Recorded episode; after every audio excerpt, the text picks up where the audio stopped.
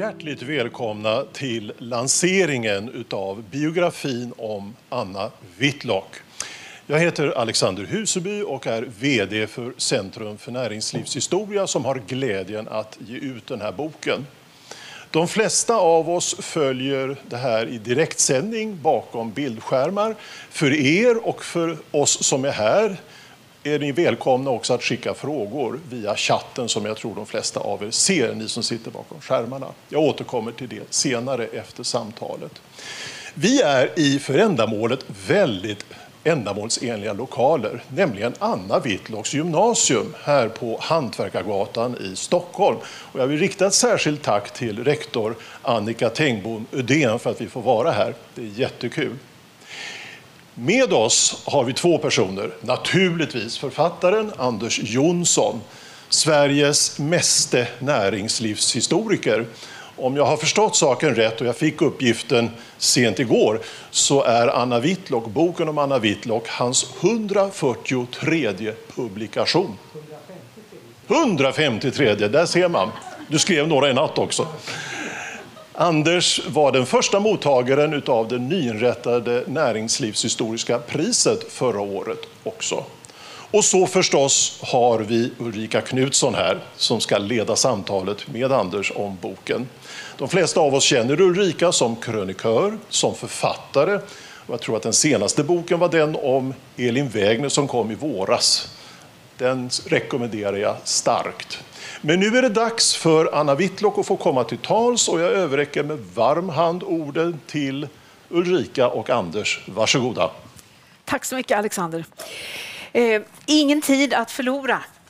Eh, vi sitter i Anna Whitlocks gymnasium, eller som en hommage till Anna Whitlocks pedagogiska gärning. Hennes första flickskola, den låg i mera i Vasastan, liksom hennes samskola. Och allt det här kommer vi in på. Hon är ju mest känd för oss som för sin lärargärning, men jag tror också för många för sina stora insatser för kvinnornas rösträtt. Anna Whitlock var en av de riktiga pionjärerna och som många av pionjärerna, inte bara på ett område utan på flera. Eh, men hon ledde alltså den kvinnliga rösträttsrörelsen i Sverige i flera omgångar. Men det är väl kanske det vi vet. Och jag är övertygad om att när vi lämnar ämnet idag så kommer vi alla att vara mycket mera lärda tack vare Anders som verkligen har tagit ett grepp om Anna Whitlock som inte har varit porträtterad på mer än nästan 90 år, för så länge sedan är det som boken kom ut. Men vi kan väl börja med att du sätter henne i historien. Vem, vad är detta för en kvinna? Hon var under ett halvsekel från ungefär 1880 fram till sin död 1930 en av Stockholms allra mest kända personer. Och det är tre egenskaper som i kombination gör att en historia om Anna inte bara är en historia om en person och en skola utan om Stockholms eh, radikala sociala historia. För det första så var hon då Eh, reformpedagog och för, föreståndarinna för, först en flickskola och sen en samskola. Eh, och hon är unik bland Stockholms framträdande eh, skolföreståndarinnor att hon var politiskt radikal. Alltså alla som ledde flickskolor och samskolor med reformkaraktär var naturligtvis radikala i pedagogiska frågor, de var radikala i jämställdhetsfrågor, men alla utom Anna av de främsta var snarare politiskt konservativa. Det gjorde att hennes skola fick en annan profil. Inte så att hon predik predikade radikalism, jag tror man kan säga att den som idag skulle titta på de olika skolorna skulle man säga att Annas skola var den neutrala eftersom den allmänna skolan, de flesta privatskolorna, ägnade sig åt religiös och konservativ indoktrinering, skulle vi idag bedöma det som. Så att hon stod för modern naturvetenskap, neutral i, i trosfrågor och så vidare. Det var den ena egenskapen. Det andra var att hon var den skolmänniska i Stockholm som hade de allra flesta och mest framträdande eh, positionerna i föreningslivet utanför skolans värld. Som du sa, rösträttsledare, grundare av konsumentkooperativet Svenska Hem, föreläsare på Arbetarinstitutet, vice ordförande i Centralförbundet socialt arbete. Så hon hade väldigt breda kontaktytor. Och det tredje som är då det specifika, hon var en fantastisk nätverksbyggare. Jag kallar det för att hon hade en reformkoncern. Alltså hon hade koll på rösträttsrörelsen, Centralförbundet socialt arbete, politiken, skolorna. Och som skolledare under 40 år eh, så jagade hon föräldrar. Hon hade massor med kontakter med, med man kan kalla, säga, den bildade och reformsinnade gruppen av Stockholmsföräldrar. Hon var tvungen att varje år rekrytera elever och hon höll kontakt med föräldrarna. Så att hon, hade hon en duktig elev, ja, då såg hon till att frågade eleven att hon skulle efter skolan vara, var lärare några år. Hade hon en duktig lärare, ja, då tog hon in henne i rösträttsrörelsen. Eller som i Emilia Bromés fall så placerade hon henne som byråföreståndarinna på Centralförbundet socialt arbete. Hade någon av hennes kvinnliga eller manliga bekanta, en pappa, en fru, en man som hade några intressanta egenskaper, då sög hon in honom. Man kunde aldrig tacka nej om Anna Whitlock frågade. Så att hon, hon hade kontakter med, hon kände Hjalmar Branting, hon kände Karl Staaff, hon kände de flesta radikala professorer i Stockholm tidningsmän, journalister, författare. Nu när du målar upp hennes fantastiska nätverksförmåga och att hon umgicks privat med hela detta kulturradikala etablissemanget och inte bara politikerna och de intellektuella akademikerna, lika mycket konstnärerna och författarna. De finns, alltså hon känner opponenterna. Det är ett av de få breven i hennes arkiv som finns bevarade är ett skojigt brev från Carl Larsson med roliga teckningar. Alltså det, hon är överallt. Men som ung. Det är inte alls säkert att Anna Whitlock hade trott eller anat att hon hade kunnat spela den här sociala rollen. För det skärper du in ganska tydligt i mm. början, att, att hon kände sig misslyckad. Alltså, Anna Whitlock är inte någon liten stjärna som, som föds med en silversked, utan hon har problem. Ja. Det är problem i familjen, föräldrarna trivs inte med varandra, pappan dör, han går konkurs rätt tidigt och dör några år senare. Hon anser att hon är den mest begåvade i familjen, hon har en fyra år äldre syster och hon är den mest begåvade och talar om det för allt och alla. Och eh, föräldrarna favoriserar den söta systern, inte den fula Anna, tycker hon själv. Och hon, hon är stundtals våldsam, skriver hon, så att hon skickas till en flickskola i Västerås för att det ska bli lugnt hemma. Så att ända till hon fyller 17 år så finns det ingen som förstår henne. Hon anser sig, sig inte kunna skapa sociala kontakter med någon egentligen.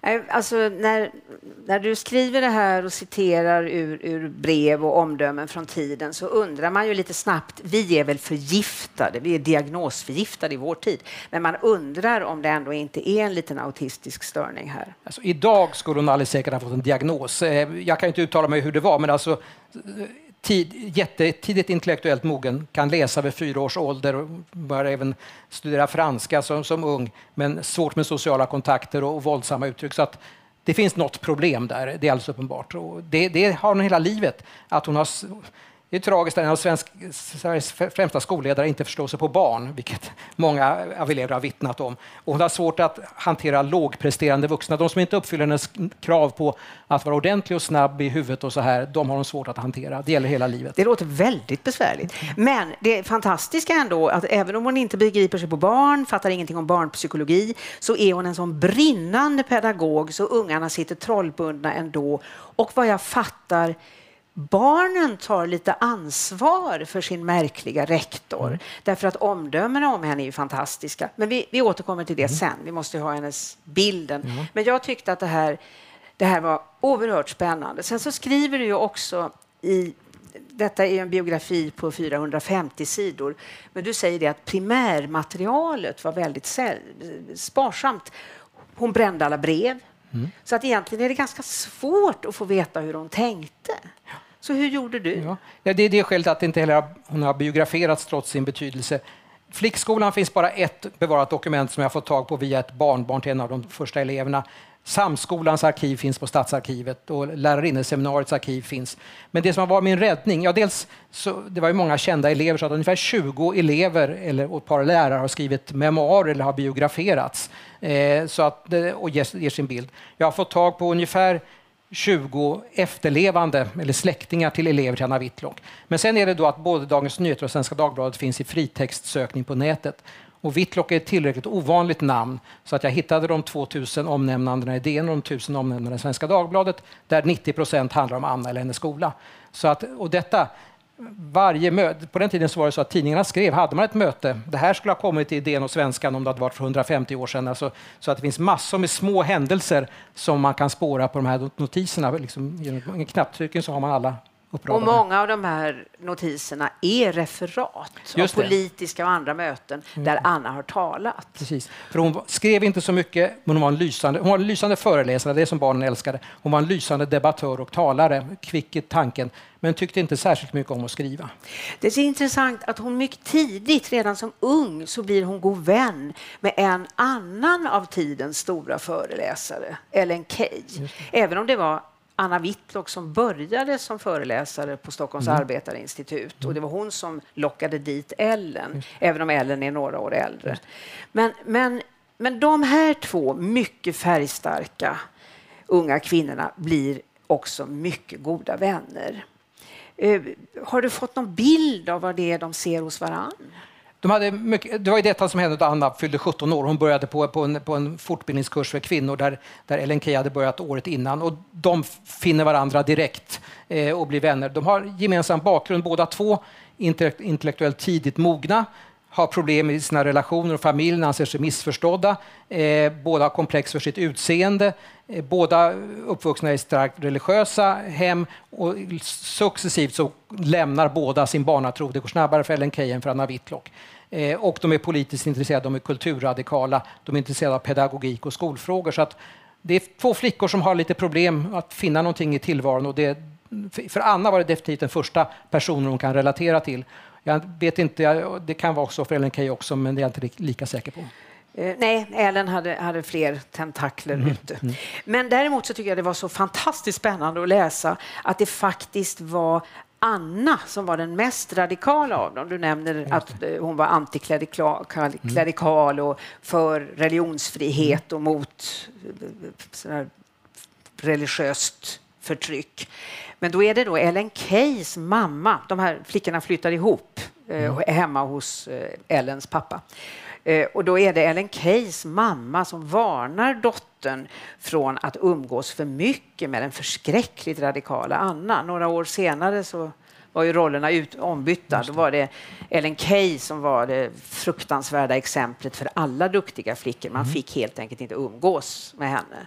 Men nu var det Anna som var avskräckande. Mm. Eh, hon måste ha varit modig, Anna Whitlock. Ja, eh, kanske egentligen. Det kan ju hänga samman med hennes lite grann oförmåga att läsa av sociala reaktioner, att hon inte, inte förstod hur bråken var.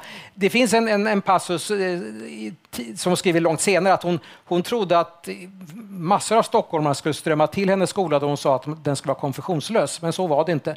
Så att hon kanske inte riktigt förstod hur, hur radikalt det var egentligen. Eh, Eh, Eh, men vi sagt, hon, hennes egna brev, dagboksanteckningar finns ju inte kvar så vi vet inte riktigt hennes egna innersta känslor och reaktioner på omvärlden. Men jag gissar att hon var lite naiv, att hon inte förstod hur radikal hon var egentligen. Eh, du, du säger det att hon skrev inte så mycket själv. Hon skriver en, eh, en av Verdandis småskrifter. Både Ellen Key och Anna Whitlock blir tidigt medlemmar i Verdandi, denna upp, folkupplysningsförening med säte i Uppsala. Och då skriver hon en skrift som just handlar om skolornas religionsundervisning i Sverige och utomlands. Ehm, och att den här radikala och beslutsamma och begåvade flickan blir engagerad i den kulturradikala väckelsen. Det är ju inte så konstigt. Och du skriver mycket om den. Jag tycker för allas vår skull, Anders. Vad var det som hände på 1880-talet? Hur ska, man, hur, ska man, hur ska man beskriva den här enorma rörelsen för modernitet och som skakade om det oskarianska Sverige? Vad är det viktigaste med den? Det var ju uppror mot auktoriteter, att ifrågasätta kyrkans makt, att, att kämpa för demokrati, yttrandefrihet, eh, att, eh, kvinnans jämställdhet, social utjämning. Och I Sverige kallar vi det för 80-talsradikalismen därför att den kom ju hit då. Men hon hade ju mött den då hon i två år bodde i Paris på 1870-talet. Och det var ju då impressionisterna dök upp och, och många moderna författare och annat. Så det var ju det, säger hon själv, hon genomgick en religiös kris. Hon mötte kulturradikalismen. Den kom ju till Norden, först till Danmark med Brandes och sen till Norge med Björnsson. Och hon hade varit i Danmark, hon hade kontakter med Norge så att hon hade nog snappat det där.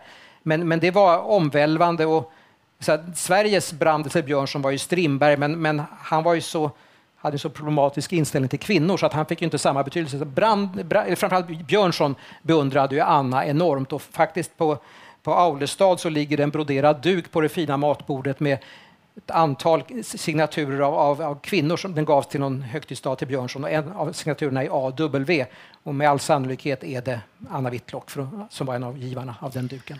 Ja, alltså de här radikala kvinnornas förhållande till Norge är väldigt roligt. Du är också inne på detta. På 1876 så är Ellen Key och Anna Whitlock och, och två till, de är på fjällvandring i Norge där de bland annat får träffa Björnsson och, och de, senare får de träffa Ibsen, men inte just då. Och det har beskrivits som att det var en fullständig vallfart från det radikala Sverige till Norge under de här decennierna. Och, eh, och kvinnorna slutade aldrig dyrka Ibsen och Björnsson. Det gällde en, en, stor majoritet av rösträttskvinnorna i Sverige. Och de bjöd hit dem på stora banketter och delade ut pris. Ibsen lär i privata sammanhang ha suckat över detta, över att han var tvungen att sitta av alla dessa feministbanketter. Men Strindberg var ju arg som ett bi. Han tyckte det var förskräckligt, det var nästan landsförräderi av dessa hemska tjejer att, eh, att, att, att dyrka Ibsen och Björnsson som var hans personliga fiender. Och någon gång då han var på besök i Stockholm under flickskoletiden så bodde han, eller i alla fall vistades han hos Anna Whitlock och då bjöd han, hon upp den högsta årskursen av flickor som fick träffa Ibsen och han hade tagit en slummer i rummet och kom ut liksom sömndrucken och gnuggade ögonen och så stod flickorna där. Och då blev han nöjd ja. antagligen. ja. Men eh, vilka, alltså om man är en del av den här radikala rörelsen. Om man ska översätta det på skolans mm. område, mm. du har varit inne på det. Eh, det, var, det, fanns, ja, det, fann, det var, var, ett konkret program för ungdomens fostran. Och nu talar vi ju inte i första hand om folkskolan och folkflertalet, utan vi talar om lärdomsskolan för unga framförallt pojkar, men flickor. Och då är det här är ju en tid när bättre bemedlade barns, barn går på läroverket om de är pojkar och de går i flickskolorna om de är flickor. Och det kan vara av intresse för oss att de, läroverken var ju statliga mm. medan flickskolorna var privata och hade varit så sedan 1840-talet. Vad är det när det gäller pedagogiken som Anna Whitlock vill åstadkomma? Ja, det mest unika det var ju konfessionslösheten och det är mycket större än man, man tror därför att hon räknade ut, Anna Whitlock, att en pojke som hade gått sex år i folkskola i Stockholm hade mer än dubbelt så många timmar kristendomskunskap som sammanlagt i alla samhälls och naturorienterande ämnen. Så att, att skära ner eh, religionskunskapen och göra den neutral, det var inte bara som att byta från franska till tyska som, som andra språk, utan det var att skapa en helt annan skola. Enormt många fler timmar till disposition. Eh, hon ville föra in verkligheten i skolan och skolan till verkligheten, så naturvetenskap med laborationer, experiment, studiebesök. Pojkar och flickor skulle ha, båda ha träslöjd och syslöjd. Pojkarna skulle ha hemkunskap. Det var bara två ställen, där sent på 30-talet, bara två ställen som pojkar kan lära sig att laga mat och det var i scouterna och det var i Vitlockska samskolan. Eh, hon var möjligen först i Sverige med sexualundervisning, i varje fall var hon mycket tidig. Eh, realism, också språkundervisningen, inte så mycket grammatiktragglande utan god litteratur och lära sig tala språket. Så att det, var, det var lite grann samma program som opponenterna, ut med konstnären i naturen och ut med eleverna liksom i verkligheten och inte, inte så mycket det formella. Och möjligen gick hon lite för långt där, att tona ner kraven på grammatik och andra formella färdigheter eh, eh, för att vara väldigt praktisk istället. Men det låg ju också i tiden att eh, ungefär samtida med Anna Whitlock så är en annan berömd pedagog som heter Anna Sandström. Mm. Hon hade också flickskola och hon hade också ett seminarium för blivande lärarinnor. Och hon skrev lite mer. Och just språkfrågan ligger i stötsteven mm. hela tiden. Att, och där är det framför allt pojkarna på läroverket. De ägnar för mycket tid åt de döda språken, mm. latin och grekiska. Och där slog ju sen pendeln åt andra hållet, skulle jag vilja säga. Intresset för kulturhistoria åkte down the drain mm. i svensk eh, utbildningspolitik. Det är ett annat ämne, men det gjorde det. Eh, och och, och, hon, och, man tyckte nog att man skulle syssla mera med moderna språk. Mm. Man skulle förkovra sig engelska, tyska, franska. Det hade flickskolorna alltid, de hade alltid haft en mm. profil för det. Sen blev flickskolorna vid den här tiden också arena för en annan debatt som handlade om flickornas roll i samhället. Alltså, det kom en kraftmätning mellan progressiva pedagoger mm. som Sandström och eh, Whitlock och mera konservativa som Jane Norby som senare skulle starta fackskolan för huslig utbildning mm. i eh, Uppsala, högre huslig utbildning. Men kort sagt, att man, vill, man undrade om flickor överhuvudtaget skulle ägna sig så mycket åt intellektuell verksamhet och lärda mödor. De kunde ju få ont i huvudet. Borde de inte istället ägna sig mycket mera åt skolkök och hemmen? Och då, idag så feministiska forskare skämtar om detta. Men man måste nog också se det som ett tecken på att arbetsmarknaden för kvinnor förändrades så mycket. Mm. Det är du också inne på i din bok om Anna Whitlock. Att kvinnor väller ut på arbetsmarknaden från 1880-talet och framåt. Inte bara till skolorna, till posten och telegrafen, utan också till skolkök, storkök, ålderdomshem. Alltså, det finns en efterfrågan på kvinnlig arbetskraft. Och då behövs det naturligtvis både teoretisk och praktisk utbildning. Men, men skol... Så när man studerar pedagogik och skolpolitik så, så, så blir man... Man kommer närmre historien, tycker jag, mm. eh, än, än man kanske anar från början. Och när du då skriver om flickskolan så är ju, det, är, det är flickskolan i en brytningsperiod. Mm. På vilket sätt kan du se att Anna Whitlock, var står hon i de här striderna om kvinnans, eh, kvinnans eh, vad heter det? kvinnans val och kvinnans utmaningar. För hon är ju radikal. Hon är, hon är en radikal jämställdhetsfeminist, skulle vi kalla idag. Jag tror att Anna Whitlock hela tiden var medveten om att den, den, den skikt av, sociala skikt av elever hon hade, flickor, de kom från ja, medelklass över medelklass. De flesta av dem skulle bli gifta och få huvudansvar för hem, hem och familj. Eh, men hon var hela tiden också på det klara med att, att, även då var det bra att man var bildad, men också kunde man tänka sig att många av dem skulle få ett förvärvsliv.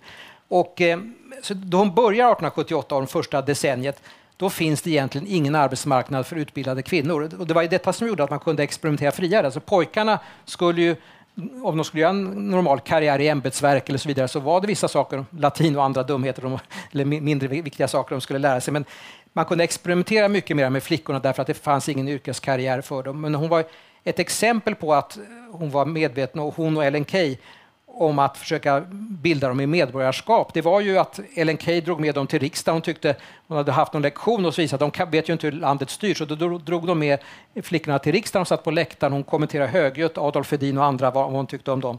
Och sen var den här en diskussionsklubb, Fria talet, som startade i mitten på 80-talet och det är det enda dokument jag har hittat från flickskolan. Eh, alltså, det var en diskussionsklubb där tant Anna och tant Ellen, som då inte kallades tant utan kallades fröken Key och fröken Whitlock och eleverna fröken Möller och fröken, fröken eh, Fridländer och så här diskuterade till exempel det första mötet den norska frågan. Det var i samband med parlamentarismens genombrott i Norge så diskuterade de eh, unionen med Norge. Man diskuterade tilltalsordet ni, man diskuterade tjänarnas ställning.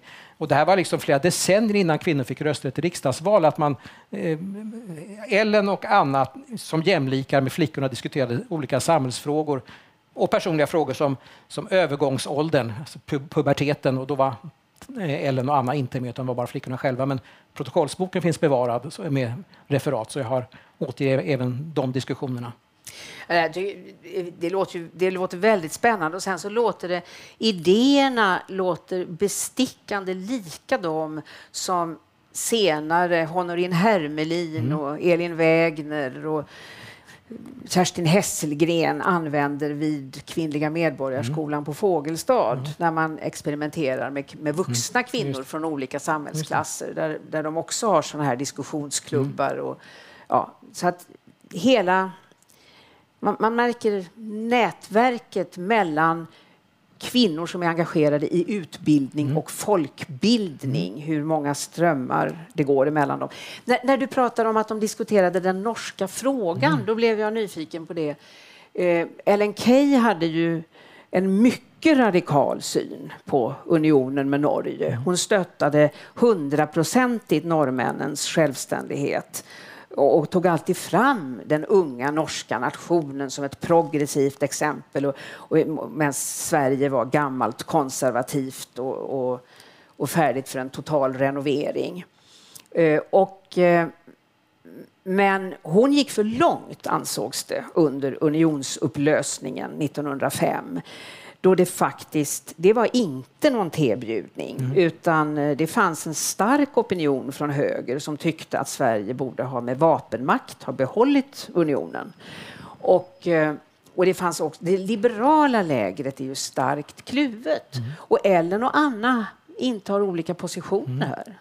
Alltså, på 1880-talet var, var det ju parlamentarismens genombrott i Norge man diskuterade, inte unionens bevarande. Men sen Anna, Anna stödde ju eh, norr, norrmännens krav på en självständigare ställning, men hon blev mycket besviken då norska stortinget ensidigt sa upp unionen. Det, då blev hon jättebesviken på sina vänner i Norge. Hon tyckte att man borde ha resonerat. Eh, så hon, det skapade också en konflikt i rösträttsrörelsen, samarbete mellan rösträttskvinnorna i Norge och Sverige, eh, därför att hon tyckte att Norge hade svikit. Och är lite, li, lite oförståeligt att hon reagerar så starkt, men det kanske var ett utlopp av hennes temperamentsfullhet. Och där, där blev det en splittring också bland de svenska kvinnorna och det tog ett tag innan Anna förlät norskorna för detta. Men att hon sympatiserade med, med de liberala strömningarna i Norge, men hon ville, liksom de flesta liberaler, att unionen skulle bevaras på villkor som Norge kunde acceptera. Fast det, sprickan gick ju inom mm. Liberalerna och eh, jag har läst ett mycket gripande brev från en gemensam vän till Ellen Key och Anna Whitlock, nämligen Ann-Margret Holmgren, professor från Upps, prof, professorsfru från Uppsala, mm. som också var drivande i. Verdandi och i rösträttsrörelsen, mycket god vän. Hon tog helt Ellen Keys parti mm. och undrade varför alla andra hade fiskblod i ådrorna, Ellen Key undantaget. Men då är alltså Anna Whitlock inte på samma sida och det här måste ju ha skakat mm. kretsen. Mm. Det, det, var, det, det, var, det kom, och framförallt så kom det som Anna hade en ledande ställning i den kvinnliga rösträttsrörelsen. Så blev det och det, man skulle ha gemensamma arrangemang och sådana där saker. Så det, det, blev, det blev under en tid där en, en, en spricka kring detta, eller det var svårt att hålla samman. Men det reparerades rätt snabbt. Så att, unionsfrågan efter att unionen hade upplösts, som man kommit överens i Karlstad, så blev detta en icke, politisk icke-fråga när man löst, så att säga. Eh, jag skulle vilja att vi går tillbaks, vi går tillbaks lite i tiden till, till det radikala 80-talet och eh, när alla är optimister och eh, till privatlivet. För det kanske man inte heller skulle tänka sig med den här udda kvinnan och hennes dokumenterade vredesutbrott och hennes eh, intelligensaristokratiska hållning.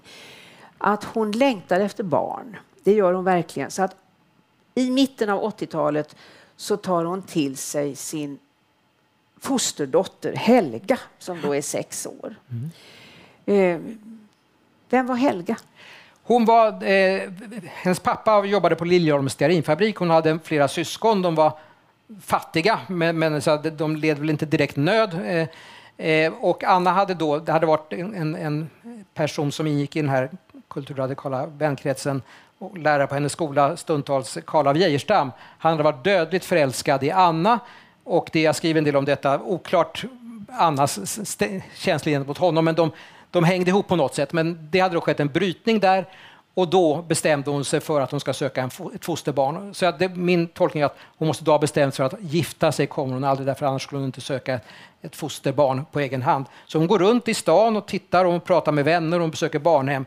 Och sen är hon en dag uppe på Södermalm och går med sin hund och så kommer den här Helga fram, ljuslockig och kramar hunden och då bestämmer sig Anna för att henne vill jag som fosterdotter och går, med, går hem till Helgas föräldrar som inte är med på noterna. Helgas pappa känner till Anna därför att hon har gått på, han har gått på eh, Stockholms arbetarinstitut och hört henne.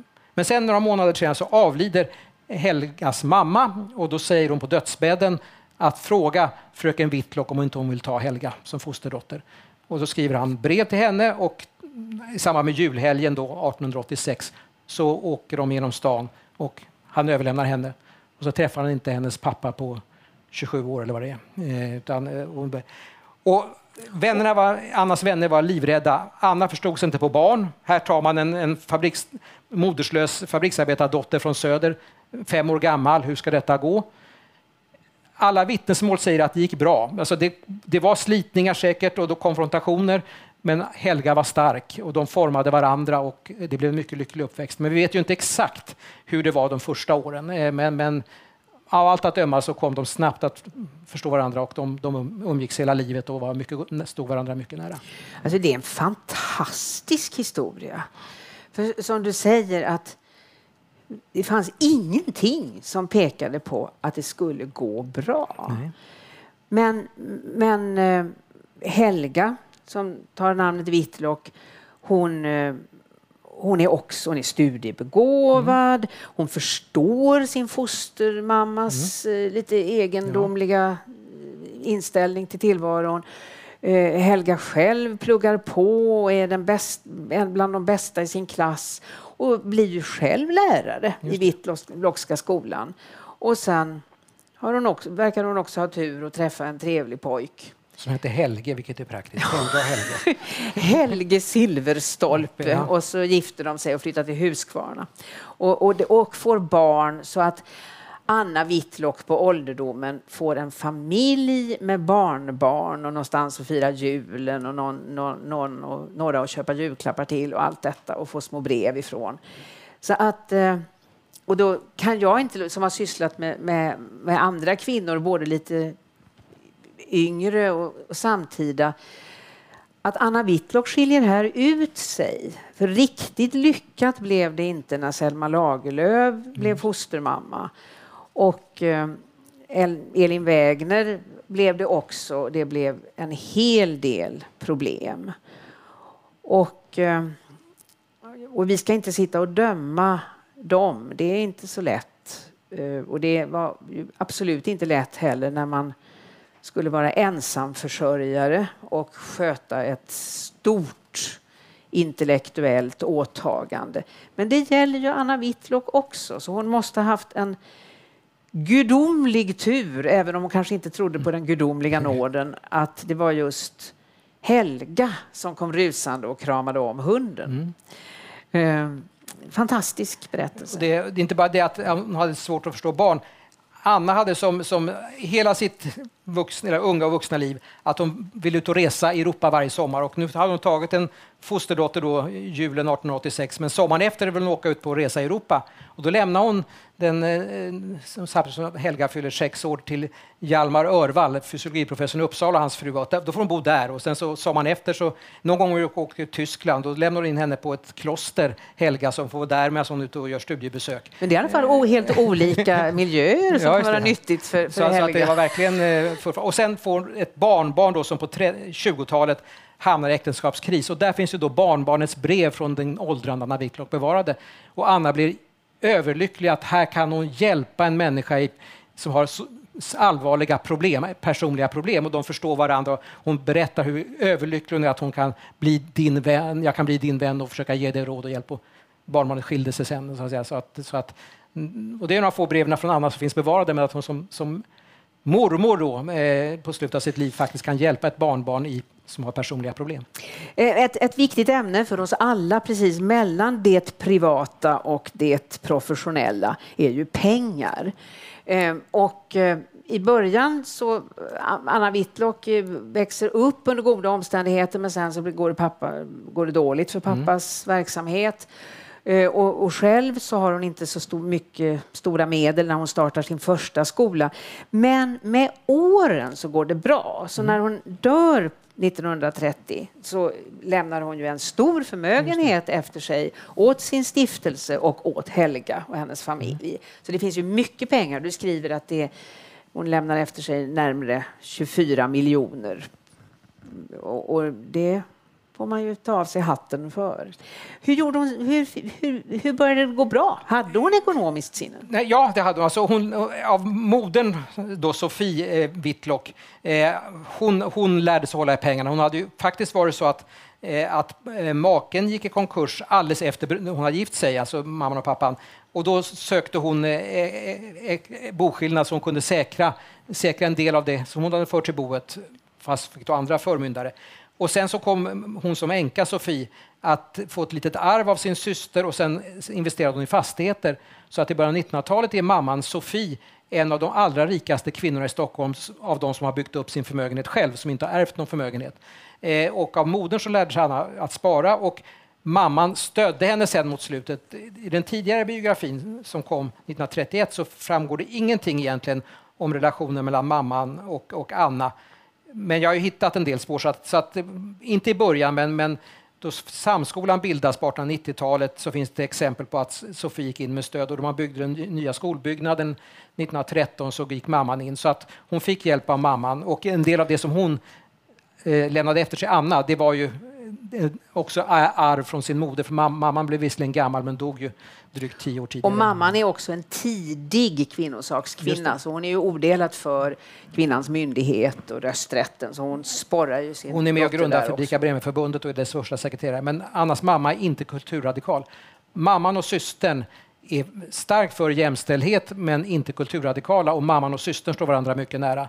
Så jag tolkade det som att de inte alls var vän med Anna, men det stämmer inte riktigt. Men det fanns en distans. Eh, Nej, men Anna. man måste ju också komma ihåg att stora delar av den tidiga kvinnorörelsen drivs ju verkligen av religiöst övertygade, mer eller mindre konservativa kvinnor. Eh, mer eller mindre. Det, mm. där är det ju en väldig blandning. Men Sofie mm. Adler, Sparre och alla dessa stora namn, mm. de är mycket religiösa. Mm. Och det är därför som den kulturradikala mm. rörelsen och inte minst i Ellen Keys version, där hon också vill påverka privatmoralen, inte bara att man kan leva i samlevnadsäktenskap utan att det är modellen, att fri kärlek, det är ju då som stora delar av kvinnorörelsen vill hoppa av. Eller de vill, de vill göra eh, en total bodelning med den förskräckliga Ellen Key och de här frihetliga idéerna.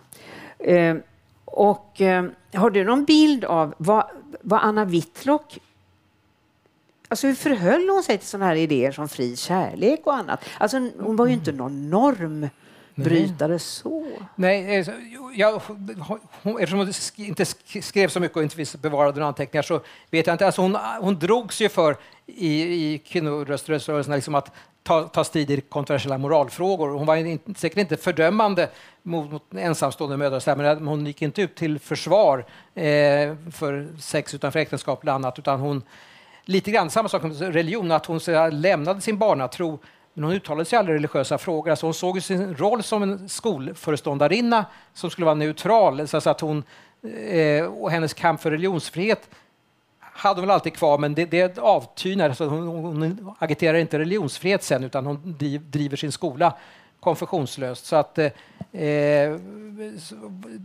var hon stod, jag tror hon som rösträttsledare försökte, hon skulle jämka samman olika kvinnor och då tror jag hon själv inte utåt tog ställning i de här frågorna, som, där, i moralfrågorna, där kvinnorna var splittrade. Nej, precis. Att hon så hetlevrad kunde hon. Hon måste ju med åren ha blivit mognat och framför allt visat prov på diplomati. Och, och, och, du går ju igenom alla dessa föreningar. Vi, vi kommer inte hinna hälften. Vi måste komma in lite grann på kooperativet Svenska Hem och Fröken Friman och sådär. Men, men vi måste ta rösträttsrörelsen ja. först. Det, det är ju centralt. Alltså, hon börjar engagera sig för rösträtten tidigt, redan i slutet på 90-talet. Och när LKPR, Landsföreningen för kvinnans politiska rösträtt, ja, den bildas 1901-1902 och redan 1903 så är Anna Whitlock med. Och sen är hon ordförande till och från i 8-9 år. Vad, vad gjorde henne skickad för det? Som du ser det? Då hade hon utvecklat sin diplomatiska talang. Min tolkning är att då det handlar om människor som har personliga problem av, av känslomässig natur så kan hon inte relatera och bedöma detta. Hon har svårt att hantera människor som hon inte tycker presterar tillräckligt mycket. Men i LKPR och de andra organisationerna, där det är högpresterande kvinnor, konflikten är av intellektuell natur. Och då klarar hon av det. Så hon kan analysera varför tycker de konservativa kvinnorna så? De, de socialistiska så? Varför är de som en del är mera milita, vill ha mer militanta aktioner, andra vill mer försiktiga? Eh, hon har också självdistans, vilket visar hennes humor, så att hon, hon kan nog backa ur sin egen position. Så att då LKPR hamnar i kris eh, eh, på grund av motsättningar mellan höger och vänster kan man säga, då kallar man in henne igen och hon, hon från, all, från alla sidor säger man att hon är en som kan samla hon vill hålla borta alla frågor som inte handlar om rösträtt. Man kan vara för eller mot unionen med Norge, för eller mot kungen, för eller mot försvaret. Men det ska man inte gräla om i LKPR. Eh, och sen hon, går hon snarare den lite försiktiga linjen. Det är Göteborg som är de militanta som bjuder in suffragetter och annat. Och det tycker hon inte riktigt om därför att vi, man ska ligga, ligga lite lågt i de yttre åthävorna och driva sakfrågorna. Ja, det, det, och det behövdes ju verkligen därför att det fanns ju starka krav inom LKPR för att driva lite andra frågor mm. än den här sega rösträtten där högern höll emot i 20 år. Så fanns det många som tyckte vi borde, vi borde hitta fler tvärpolitiska mm. frågor och få med oss Socialdemokraterna på vissa sociala reformer. Vi borde prata om eh, mödravård. Vi borde, vi borde vi borde inte nöja oss med att inte att bara vänta på den kvinnliga rösträtten. Vi borde försöka trycka på i den politiska debatten i alla fall. Och där, precis som du säger, så tillhörde Anna Whitlock de som tyckte att man skulle hålla sig till sakfrågan. Och vi vet ju det att rösträttsrörelsen den var liberalt dominerad. Liberalerna var hela tiden den stora. Men det fanns kvinnor från alla andra håll också. Konservativa, socialdemokrater, den största yrkesgruppen i rörelsen. Det var sömmerskor. Lärarinnor var en jättegrupp. Ehm, och en färgstark och de andra ledarna var minsann inga mesar de heller. Allra minst högerkvinnan Lydia Wahlström. Som alla som sysslar med den här perioden, man, man, liksom, man, man blir upplivad, säga vad man vill om Lydia Wahlström. Hon är skvatt galen, men väldigt rolig. Och hon har en, eh, hon har en liten beskrivning här av Anna Whitlock som du citerar hon kände en, en Även om Lydia då är både kristen och konservativ så känner hon sig befryndad med Anna Whitlock. Hon hade en bred, lite oljig germansk gemytlighet. Snaskande lakritspastiller ur en ask som jag olyckligtvis kommit att visa henne. Men uppfriskande verkar hon i detta urvattnade Stockholm. Och jag tycker bra om henne, fast hon är något för robust för att riktigt duga till koketteri. Det kan, det kan vi tolka på olika sätt, men Lydia Wahlström backade ju inte för koketteri med någonting, hur robust det än var. Men tydligen hade hon ingen framgång just hos Anna Whitlock. Anna var ju mycket populär i den trängre vänkretsen, kvick i replikerna och, och mycket humor och så här. Så att, eh, där gjorde hon sig. Eh, sen var det sådana som inte alls tyckte om henne, men, men hon, hon hade vänner i flera decennier som, som liksom hon umgicks med. Inte minst hon flyttade till Djursholm 1895 så tillhörde hon den kulturradikala delen där i villasamhället. Eh, ja, det, det, är också roligt att den, den riktigt radikala härden i dåtidens Stockholm, det är ju Djursholm. Mm. Där bor alla som vill förändra samhället till vänster. Och eh, där bor till exempel den, en, som har, han som har målat Anna Whitlock på mm. din bok, ett, ett förtjänstfullt porträtt. Han, den konstnären, är annars mest känd för sin hustrus bilder. För det är ingen annan än Natanael Beskov som har målat den och han var ju make till Elsa som vi alla vet vad Elsa Beskov gjorde på lediga stunder. Men hon försörjde också Natanael som ju var han var också en sån här kulturradikal, men kristen. Mm. Och han, eh, han prästvigde sig aldrig, han var teolog, han prästvigde sig aldrig, men han eh, blev anställd som predikant i Djursholm och i det fina kapell som byggdes åt Natanael och eh, Emilia Fågelklo och andra som också predikade där. Eh, och, hela, och sen var Natanael Beskow mycket engagerad i han var rektor nämligen för Djursholms samskola som tillsammans med Göteborgs samskola var en annan av de här tidens skolor som drev ungefär samma ideologi och pedagogik som Anna Whitlock mm. hade startat många år tidigare. Eh, alltså konfessionslöst eh, samhällsanknutet och barnpsykologiskt anknutet. För det, för, det laget hade ju alla börjat läsa den hopplösa Ellen Key och framförallt hennes böcker om barnets århundrade och, och barnens frihet under ansvar. Ja, det är ett, det, allt detta kom ju också fram eftersom Anna och Ellen Key hade så mycket med varandra att göra. Men eh, ja, det, vi måste komma in på jag, jag, vill veta mera om henne i politiken. Mm. När jag läser hos dig här att hon engagerar sig för Frisinnade landsföreningen, en, ett av de liberala partierna. Och hon är med 1914, det visste jag ju sedan tidigare. Och tillsammans med läkaren Ada Nilsson bland andra så startar hon Frisinnade kvinnors förening. Den byter namn sen, men hon startar Frisinnade kvinnor. Och det gör de 1914 för, med Ada Nilssons ord för att stötta den dåvarande frisinnade statsministern Hjalmar, eh, inte alls Hjalmar, utan Karl Stav, som, eh, som, få, som får, får mycket spott och spe för sin hållning runt 1914. Vi har borggårdstal, vi har krav på insamling till båtar, vi har krav på mer pengar till försvaret och senare krav på att Sverige ska gå med på Tysklands sida i första världskriget. Och eh, man skäller stav för fosterlandsförrädare och annat. Det, det är hårda tag. Och i då, när det är som mest hårda tag i politiken, då är Anna Whitlock med och startar Frisinnade kvinnor. Det blev ju med åren en väldigt radikal kvinnoorganisation. Var hon verkligen så? Jag menar, Ada Nilsson och, och kompani går ju nästan till kommunisterna. Nej, just det. Anna kom in redan i landsföreningens styrelse förtroenderåd 1908, så hon var ju, hon var ju vän med Karl Staaff sedan tidigt 1880-tal. Hon är den första kvinnan som väljs in i partiets förtroenderåd. Sen är hon med i, i den här eh, som startar Frisandet kvinnor och hon är ju med det första året i urkursen i Fågelsta, men hon är så vitt jag vet inte lärarlicensen när man startar Medborgarskolan. Hon är med där, men då är det så att hon och Emilia Bromé som tillhör hennes generation, de, de är inte riktigt eh, överens med, med Fågelstadgruppen då med Ada Nilsson och Honorin Hermelin och de andra. Tyvärr så skriver Sigrid Björklund att, att Anna, bara att Anna Whitlock kände sig främmande för, för de nya liberala idéerna. Och jag har inte riktigt förstått vad det är, men, men till en fråga, så jag resonerar lite grann kring detta.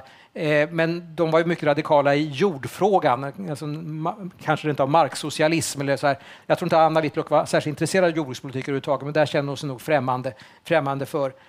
Hon, Deras radikalpacifism ja, tror jag var svår. Just det, precis. Det, det, det, just det. det är säkert också detta, eh, eh, radikalpacifismen. Sen lustigt nog så invänder hon mot, mot ett programförslag som hon Hermelin skrivit i utbildningsfrågan. Och jag kan inte riktigt se varför Anna skulle bli så arg på detta. Där kan det snarare vara konkurrens. Att Anna tyckte att hon som den erfarna eh, pedagogen eh, borde formulera detta och även om tankarna ligger i helt samma linje så kanske det var snarare detta att hon var lite irriterad på att någon annan skrev skrev det programförslaget snarare än att det var så stora skillnader i sak. Men en i, i, som kommer att spela en viktig roll i Fågelstagruppen, mm. som hon har mycket att göra med, mm. det är ju också den blivande riksdagskvinnan Kerstin Hesselgren, som till skillnad från de andra alternativdamerna sitter länge i riksdagen. Kerstin Hesselgren sitter för Folkpartiet i riksd och frisinnade i mm. riksdagen i mer än 20 år. Och eh, långt innan kvinnliga rösträtten är påtänkt mm. så, så, blir, så är Kerstin Hesselgren, hon är alltså hon är ju socialarbetare. Hon mm. var ursprungligen utbildad skolkökslärarinna men också socialarbetare. Mm. Och Anna Whitlock är ju mycket socialt engagerad. Mm. Och de två skriver tillsammans programmet för, och detta redan, på, redan omkring 1910, så, så, skriver de för eh, eh, Centralförbundet för socialt arbete där de utvecklar en utbildning som är en föregångare till Socialinstitutet och Socialhögskolan. Eh, och det är ju en imponerande samling ämnen som de sätter ihop där. Och där är det så att det är Kerstin Hesselgren som kan själva sakfrågan. Hon var ju utbildad socialarbetare, skulle kunna säga, inom områdena. Anna Whitlock var den som visste hur man utformar eh, kursplaner och Anna Whitlock hade ju kontakterna. Så att de gör det tillsammans och sen är det Kerstin Hesselgren som, som driver detta och som blir den kända. Men Kerstin hade faktiskt varit skolkökslärarinna några år på Whitlockska skolan och som ett exempel på Annas nätverkande är så att eh, Kerstin hade en bror som var läkare och han blev skolläkare på Whitlockska skolan så att liksom det, man, hon, ingen undgår hennes högblick då hon ska rekrytera folk. Hennes eh, Kerstins far var också läkare. Hon ville bli läkare själv, men det fick hon ju inte Nej. i vanlig ordning. Men jag tror att hon hade, hon hade paradoxalt nog större utbildning, jag vet inte, använd, användning för den här skolköksutbildningen, mm. särskilt sen när hon gick ut och, och, träffade alla dessa fackliga företrädare och så vidare.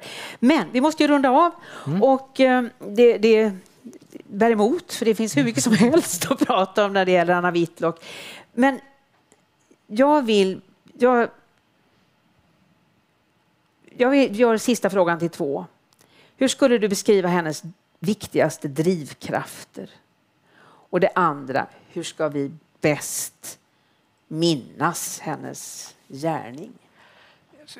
Det, om man ska sammanfatta hennes pedagogiska gärning så är det att, att föra in verkligheten i skolan, föra ut skolan i verkligheten, att bryta den stela formalistiska konservativa bildningssynen eller kunskapssynen att man ska lära sig katekesen utan till man ska rabbla. Eh, det är väl knappast, knappast problemet i dagens undervisning. Just det, där är en intressant fråga. Om, man, om Flumskolan finns där och den auktoritära gamla skolan var där så ville Anna röra sig dit och idag så finns de som röra sig dit. Så att det, hur, hur hade hennes program sett ut idag? Fick, har vi fått för mycket Anna Whitlock eller har gått för långt i hennes håll. Men, men, och eh, demokratisering, medborgartanken var väl viktigt. Alltså alla kvinnor och män ska få vara delaktiga i samhällsutvecklingen och hitta sin roll. Eh, och dessbättre genom, genom den här tv-serien och andra insatser och den här skolan, Anna Whitlocks gymnasium, så, och Anna Whitlocks gymnasium är så jag förstår bättre på att eh, levandegöra minnet av Anna Whitlock än vad hennes egen skola var decennierna efter hennes död. Då var hon nästan helt bortglömd som person. När du säger tv-serien så är det förstås allas vår fröken Friman som i stora hela har hämtat inspiration från just Anna Whitlock. Och vi pratade lite grann på vägen hit att varför skulle fröken Friman prompt ha en gosse som fosterbarn när verklighetens historia är bättre. Att det är en ung flicka som annars aldrig hade fått den här typen av chanser. Och dessutom en ung flicka med bildningstörst, precis som sin fostermam, fostermamma. Jag tror att det hade nog också gått att göra dramatik av det. Men, men, men, ja, det, vi ska inte klaga. Fröken Friman har så många andra kvaliteter. Mm. Uh, men vi kanske, ska, vi, vi kanske ska få frågor från nätet. Det kanske redan finns frågor. Eller ska vi fortsätta tills det dyker upp en fråga? För då kan vi ju, apropå fröken Friman, ändå ta några minuter åt Svenska Hem. Mm.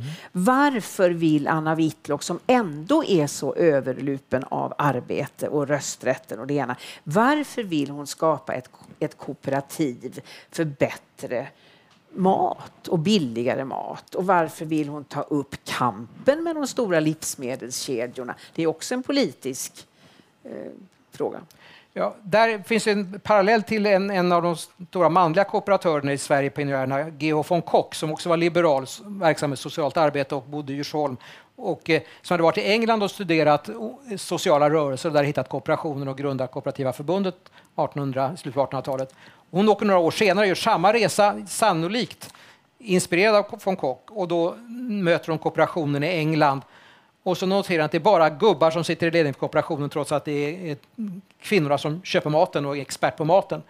Och så vet hon då, att, eh, och det talas om detta i hennes kvinnokretsar, att det finns mycket fusk i, i matlagningen. Man säljer eh, dåliga ägg och man blandar ut eh, eh saker i socker och mjöl och så vidare eh, och skämt kött och så vidare. Så att då får hon idén att, att man ska grunda ett kvinnligt konsumentkooperativ. Eh, precis som i rösträttsrörelsen så har man en diskussion i början, ska, ska även männen släppas in? Och Anna Whitlock driver både i rösträttsrörelsen och i kooperationen, nej, vi ska inte släppa in männen. Och det är inte därför att hon inte tycker om män, utan hon beundrar männen. De är mycket bättre utbildade, de är mycket mer vana. Släpper vi in dem så kommer de ta makten därför att vi kommer alla, alla tycka att de är mest lämpade att leda organisationerna. Vi kvinnor måste lära oss att organisera oss själva. Så hon är med eh, i ja, grund, hon sitter i styrelsen alldeles i början, sen lämnar hon styrelsen men är, är adjungerad så att hon har, har sin hand över rörelsen hela tiden. Men hon står bara i butik en enda gång och det är på invigningsdagen då det kommer så många så att då, då måste alla, hela styrelsen stå i butiken och då går ryktet på hennes skola att nu kan vi köpa karameller av tant Anna. Och så rusar de dit.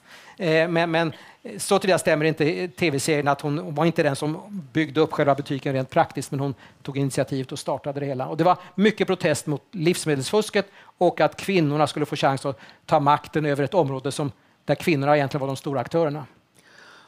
Det slutade ju faktiskt att de också blev svenska hem blev uppslukat mm. med inte bara vackra metoder av eh, av, av, den, av Konsum. Albin Som, stö, av, som, som leddes av den de, de briljanta var, Albin Johansson, men hans metoder var inte vackra. De var slutkörda, hade jobbat jättehårt, det var problem under första världskriget med livsmedelsransonering och så vidare. Och, och eh, de höll på att ge upp. Anna Whitlock hade linjen att Albin Johansson leder föreningar med mycket sämre ekonomi än vår. Låt inte honom köpa upp oss. Och det var helt riktigt. Eh, men då de insåg att de förlorade så accepterade de detta. Det köptes upp av Albin Johansson och Svenska Hem som hade en hygglig ekonomi. Räddade hans nedkörda föreningar och sen så körde han bort kvinnorna och körde vidare själv. Med stor eh, framgång. 1918 så går Anna Whitlock i pension. Mm. Då, är hon 19, då är hon 66 år gammal. Det betyder inte att hon slutar med verksamheter på olika sätt, tvärtom. Jag bara satt saxar lite här. 1923 är hon med och bildar det liberala partiet. 1927 satsar hon på ålderdomshem och vilohem för lärarinnor. 1928 blir hon ordförande i Svenska kommittén för internationellt rösträttsarbete.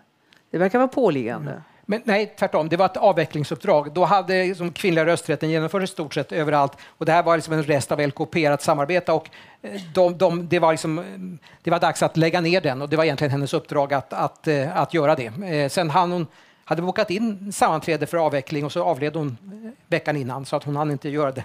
Men, men, Då håller hon ändå på med det ett par år. Just det. Ja. ja. Så att det var hon, hon hon hade då trappat ner det mesta. Det, det, fanns motsättningar där också, det. för det var ju inte alla som ville lägga ner Nej, det. Utan det var faktiskt många som tyckte att man skulle behålla den internationella mm, rösträttsrörelsen nu när man hade detta unika nätverk mm. mellan alla dessa eh, minst sagt aktiva pionjärer. Mm. Så att det, det, bråk, det, det är också typiskt ja. att man väljer Anna Whitlock till ett sånt här rätt kontroversiellt uppdrag och att hon är diplomatisk och genomför det. Mm. Men, men eh, det finns en vacker form. Hon lämnar ju då eh, 1918. Eh, då säger nu, men hon blir ordförande i skolans styrelse, stiftelsens styrelse. Och så säger att nu slipper hon modersbekymren och kan ägna sig åt mormorsglädjen. Alltså hon slipper det dagliga tragglandet som, som rektor, men kan fortfarande för styrelsen, de fattade alla viktiga beslut så att hon skulle njuta av detta, inte behöva Hela livet har hon passat lektionstimmar, men nu kunde hon vara lite friare. Men, men hennes intresse för skolan och stiftelsen bestod av henne, henne själv, Helga och Helge och, eh, och rektorn. Så att hon hade fortfarande helt kontroll på ah, den viktiga makten ända till sin död 1930. Tack så jättemycket, Anders Lundström.